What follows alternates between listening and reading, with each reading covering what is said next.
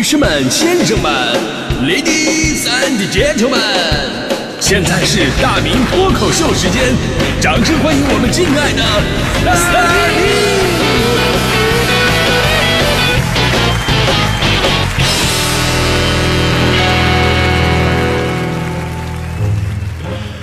明！好，欢迎来到这时段的大明脱口秀啊！上周六的时候呢，刚刚做了一场关于汽车的地面活动啊，跟很多听友都见了面。呃，不知道你们今天还会不会继续收听我们节目了？有的朋友说哈啊，见面不如怀念。当然，这次活动啊，有一个感动呢，就是跟很多很多最熟悉的陌生人见了面。另外一个呢，就是活动本身是关于车的话题。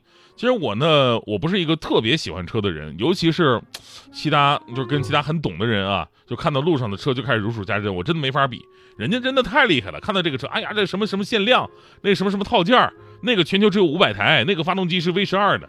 说到这的时候，眼神啊，各种的闪亮啊，放光。我觉得我一直想跟这帮哥们们说，如果你们真的那么喜欢，但是没钱买，那也没关系。你都可以每天晚上去三里屯工体这些地方，然后胸口那别一个闪光的小牌儿，出来一个人你就问啊，先生需要代驾吗？我估计也就三个月吧，你就能能把全北京最高端的豪车都开一遍。我不知道是不是都这样啊，但是我以前啊，我做了那么多年的交通广播（括号我在地方台，我就是做交通广播的），我发现有一个特别现象，特别奇怪啊，就是关于汽车节目，无论是新车还是二手车置换，好多人特别喜欢听。我一直以为吧，你可能你需要买车了，你需要置换了，你才会听听这种节目。你说你不换车，你听它干啥呢？但是还是好多人喜欢听，不仅听，还经常给电台打电话问二手车评估师，说自己的车现在值多少钱。最开始我不明白，但是当我自己有了车以后，我终于有点理解了。就像我们平时啊，就算是不花钱，但也会时不时查一下银行余额一样，对吧？而且还幻想一下，哎，这些钱我还能干点啥呢？对吧？所以呢，车对我们每个人来说啊，都有着不同的意义，尤其是你的人生当中的第一辆车。当然，你你不许你说你的人生第一辆车是婴儿车啊，对吧？第一辆车的意义呢，不仅仅在于说从无到有，而且呢，更是把你从幻想的世界拉入到现实的生活当中的一次转变。你上学那会儿年少轻狂，尤其是男生，从小就喜欢认车标，哪个贵啊，哪个便宜啊，自己心里边门儿清，但对自己不太了解。你像我小的时候，小学嘛。啊，不懂事儿，竟然幻想自己长大以后开的是劳斯莱斯，对吧？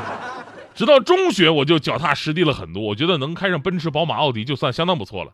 到大学的时候，觉得自己能有一辆什么丰田、本田，哪怕是马六，都已经很好了。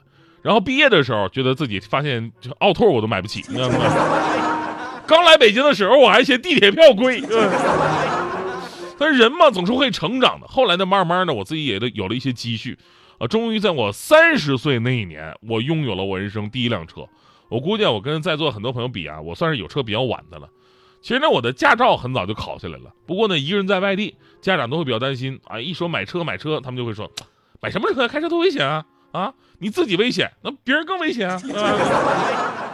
然后呢，就算买车的时候也特别纠结，很多朋友都经历过这样的心理的波动，是吧？买车的时候买什么价位的？这个价位买进口的、买合资的还是买国产的呀？后来发现想多了，进口的根本买不起。还有什么动力啊？什么发动机几缸的呀？哪个 4S 店有优惠啊？哪个店能多赠送保养啊？哪个店还有其他补贴啊？哪个店能有这个无息分期呀？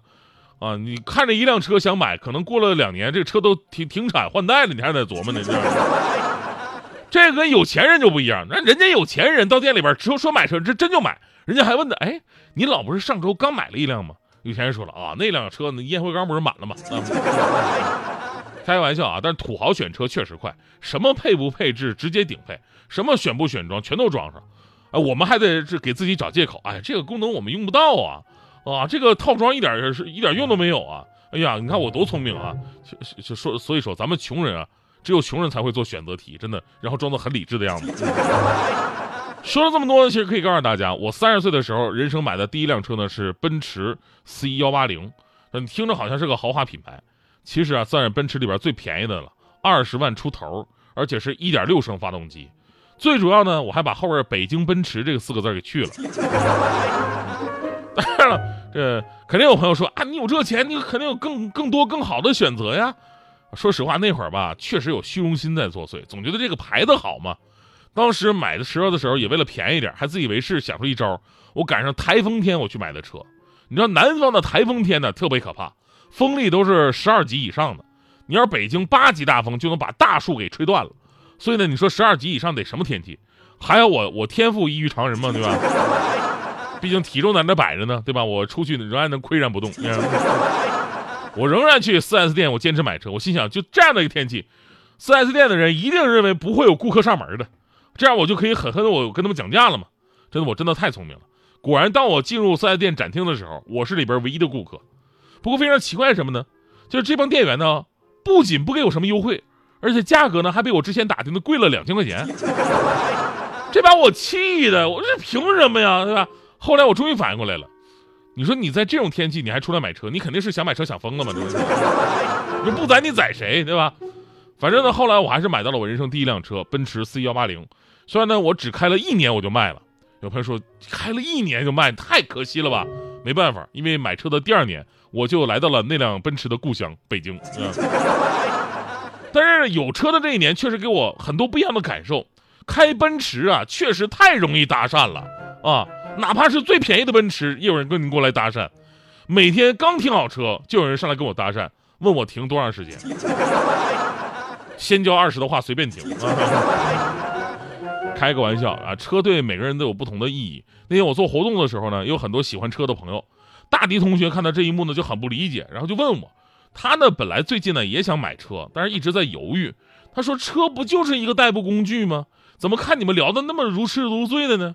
于是我跟大迪耐心的解释，我说车呀，对每个人的意义是不一样的。你比方说，车对于男人来说是第二个家。当你工作上感到疲惫，在生活当中感到迷茫，然后呢又不想把这个情绪传染到第一个家里边，那么在车里边静静的独处一会儿，听一首老歌，也许就是属于他们最宝贵的宣泄的时光。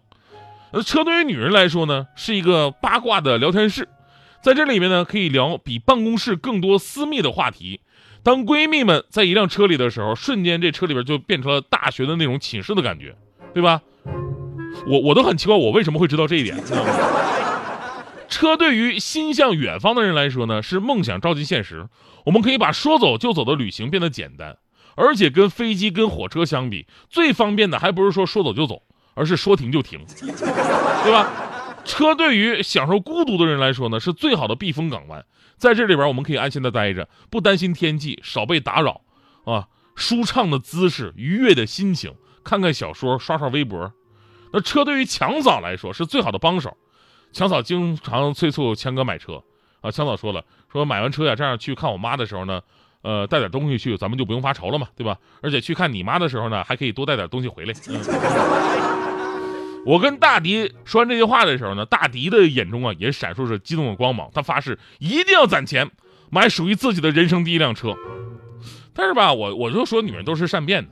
就今天早上我还问他呢，我说大迪你买什么车？你想好了吗？结果大迪跟我说说不买了。我怎么就不买了呢？他说自己琢磨了一晚上，买车对他来说最大的吸引力啊，就像我昨天说的，说有私人空间。啊，四四方方的小地方属于他自己，可以安心待着，不担心天气，少被打扰，舒畅的姿势，愉悦的心情，看看小说，刷刷微博，为所欲为。心想这确实不错呀。本来呢，今天就要去看车了，结果突然想到一个问题，就是上述所有的功能，好像在厕所里边也都能实现。哎，你看我我这省了多少钱？